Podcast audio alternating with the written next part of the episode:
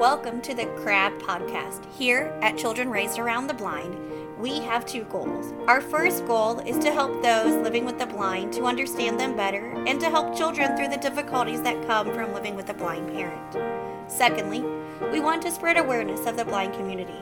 Here on the podcast, we will share the things that blind people can do and ways the sighted world can include them in everyday life. Join us twice a month to learn about the visually impaired community. Everybody, and welcome to our first podcast for May. This is getting out a little bit later, but um, so goes life, as we all know. I am so excited to share with you just um, kind of going down some of the questions and the things that uh, people ask all the time when you have a blind parent. And we're just going to discuss those here. Um, and I will put in something so make sure you listen to the end for a casting call for the um, podcast for the second one for May and for June. So, what are some of the common questions we get asked? Um, thought we would just cover this for those of you who may be dealing with this, or maybe you're dealing with vision loss and trying to figure out why in the world those questions get asked. So, my mom's totally blind, and one of the things I grew up having kids and adults alike say is, Does that mean she can't see at all? Um, it's one of the things that we interchange visually impaired and blind, sight impaired, and all of these words. Um, but if you're in the community, you actually realize that they're different. So, um, blind is usually used if you are at least legally blind, which is a vision of 2200 versus um, like for my mom blind is totally blind. She has nothing. She actually has prosthetic eyes for both. And it's i think the ratio is about 5% of people who are blind actually have no usable vision or have no light perception or anything like that. So it's not a giant amount of the population. There are people who are blind that may still have um, some ability to see lights and tell like if the lights on or the lights off. They may still see shadows and be able to um, kind of see things like that. But um, that's one thing. I, growing up there would be kids. I would walk up to my mom and wave their hand in front of her face trying to see if she would make a motion like she was pretending. Um, and it was a lot of fun because because they are plastic. Um, that's not how that works. Now she still blinks and because of the way that they removed her eyes the um, with the socket and everything the muscles are still there. So her eye still moves a little bit. Like when she's reading um, it doesn't do a lot but it almost looks like she's reading her um, her eyes will kind of move back and forth even though she's not using them because they're plastic. Um, another common question we got asked is well how does your mom know what you look like some people think that a blind parent is going to touch your face to feel what you look like. Now, there are times when this may happen, but generally speaking, um, my mom has never reached up and felt my face or tried to feel, um, you know, features and things like that because she has never seen fully. She has um, the concept that faces look different and they're different shapes and noses and eyes and all of the things that as a sighted person we understand she doesn't understand and doesn't get because that's not something she's visually seen.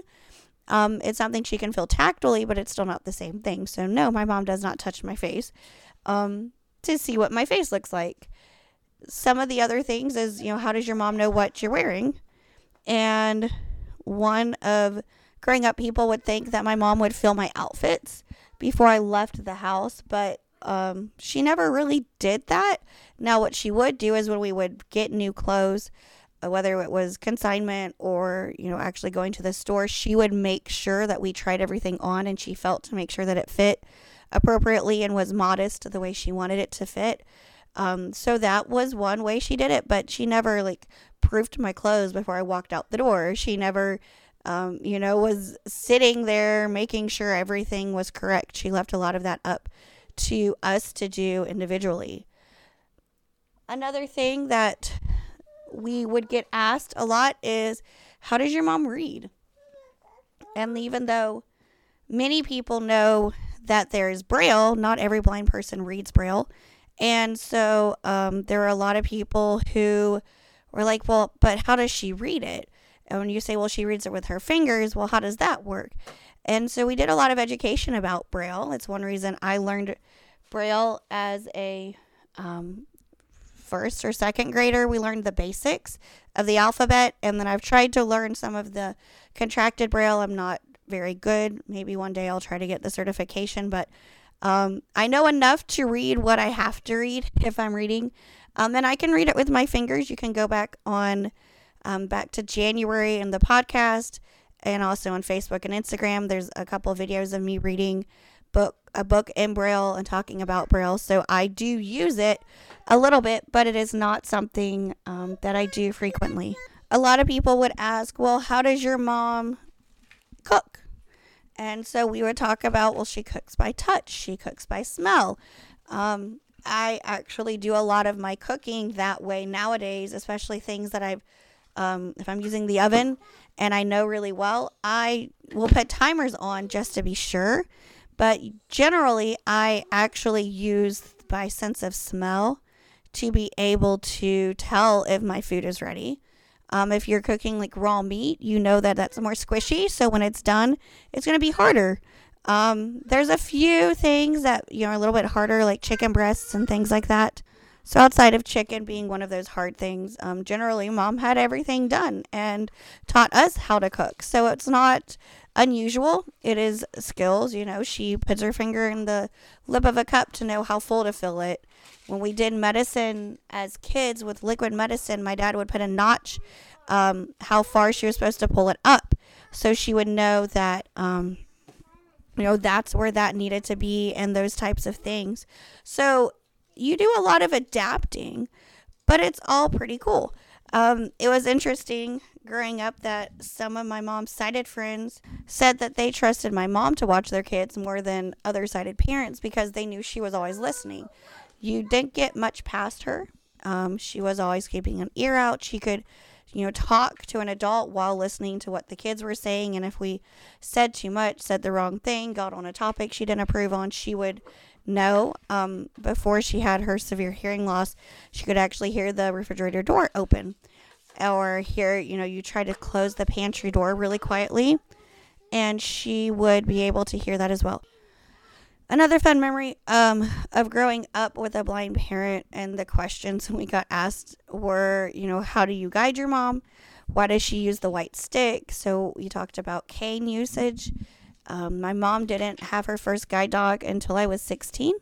So that was a pretty uh, big change for us. She had never really wanted a dog. And then when she wanted, started wanting one in early 2000s, um, my dad was very much against the idea of a big dog. And so after they had separated, she was able to go away. It was four weeks of training. Um, and each of us kids got placed in various friends and family friends who were like family. We had no family living close by for those four weeks, kind of rotating through. I had somewhat of a stable place to stay because I had a job. And so I had to still work and then get my siblings to various activities that they had um, and the white cane is what she uses now. She's not going to be able to get a third guide dog. And um, the cane, as much as we were embarrassed of it because we knew most people then knew she was blind, at the same time, um, as I've gotten older, I kind of like the cane because even with the guide dog, you had a lot of people say, but she can see, right? Like it's clearly a guide dog with a special type of harness. And no, she can't see you. no, she's you know, not faking it. And so we spent a lot of time educating people on guide dogs and accessibility and letting you in and what a guide dog should and shouldn't do and those types of um, things that you expect the public to know, but they don't always know. Um, so those were probably some of the top questions, comments we heard growing up. Um, another one was just how how does your mom, you know, play games with you? And um, that one's always fun. So growing up, we only had Uno brailled. Um, none of our other games were ever accessible for mom. So mom would listen while we played the games and stuff, but we um, ended up actually making uh, Apples to Apples when I was a teenager. We got Apples to Apples Junior, and mom and I spent hours um, brailling each of the cards up and then putting them in Ziploc bags in the box. So we have Apples to Apples brailled. We've also done Sorry. Um, recently, we did Phase 10 and got those cards brailled. And then um, we've also used categories because she can use her braille note taker and pull the list and then um, do it that way. So we didn't have a ton of accessible games growing up, but we did, you know, find our own things to do. A lot of what we did with mom was being read to. Um, she loved reading. She instilled all of us to enjoy reading, even the ones who are not big readers. And, you know, being able to have that and have a parent who, you know, when the lights are out, when there's a storm outside, um, she can still read to us. She can still pick up a book and she doesn't need a light. She doesn't have to see to be able to read at night. And um, those are always some fun memories of what it was like growing up. So I think I'm going to end our podcast here. There's been a lot of extra noises and stuff. Um, just a different day of recording. And I have a casting call request.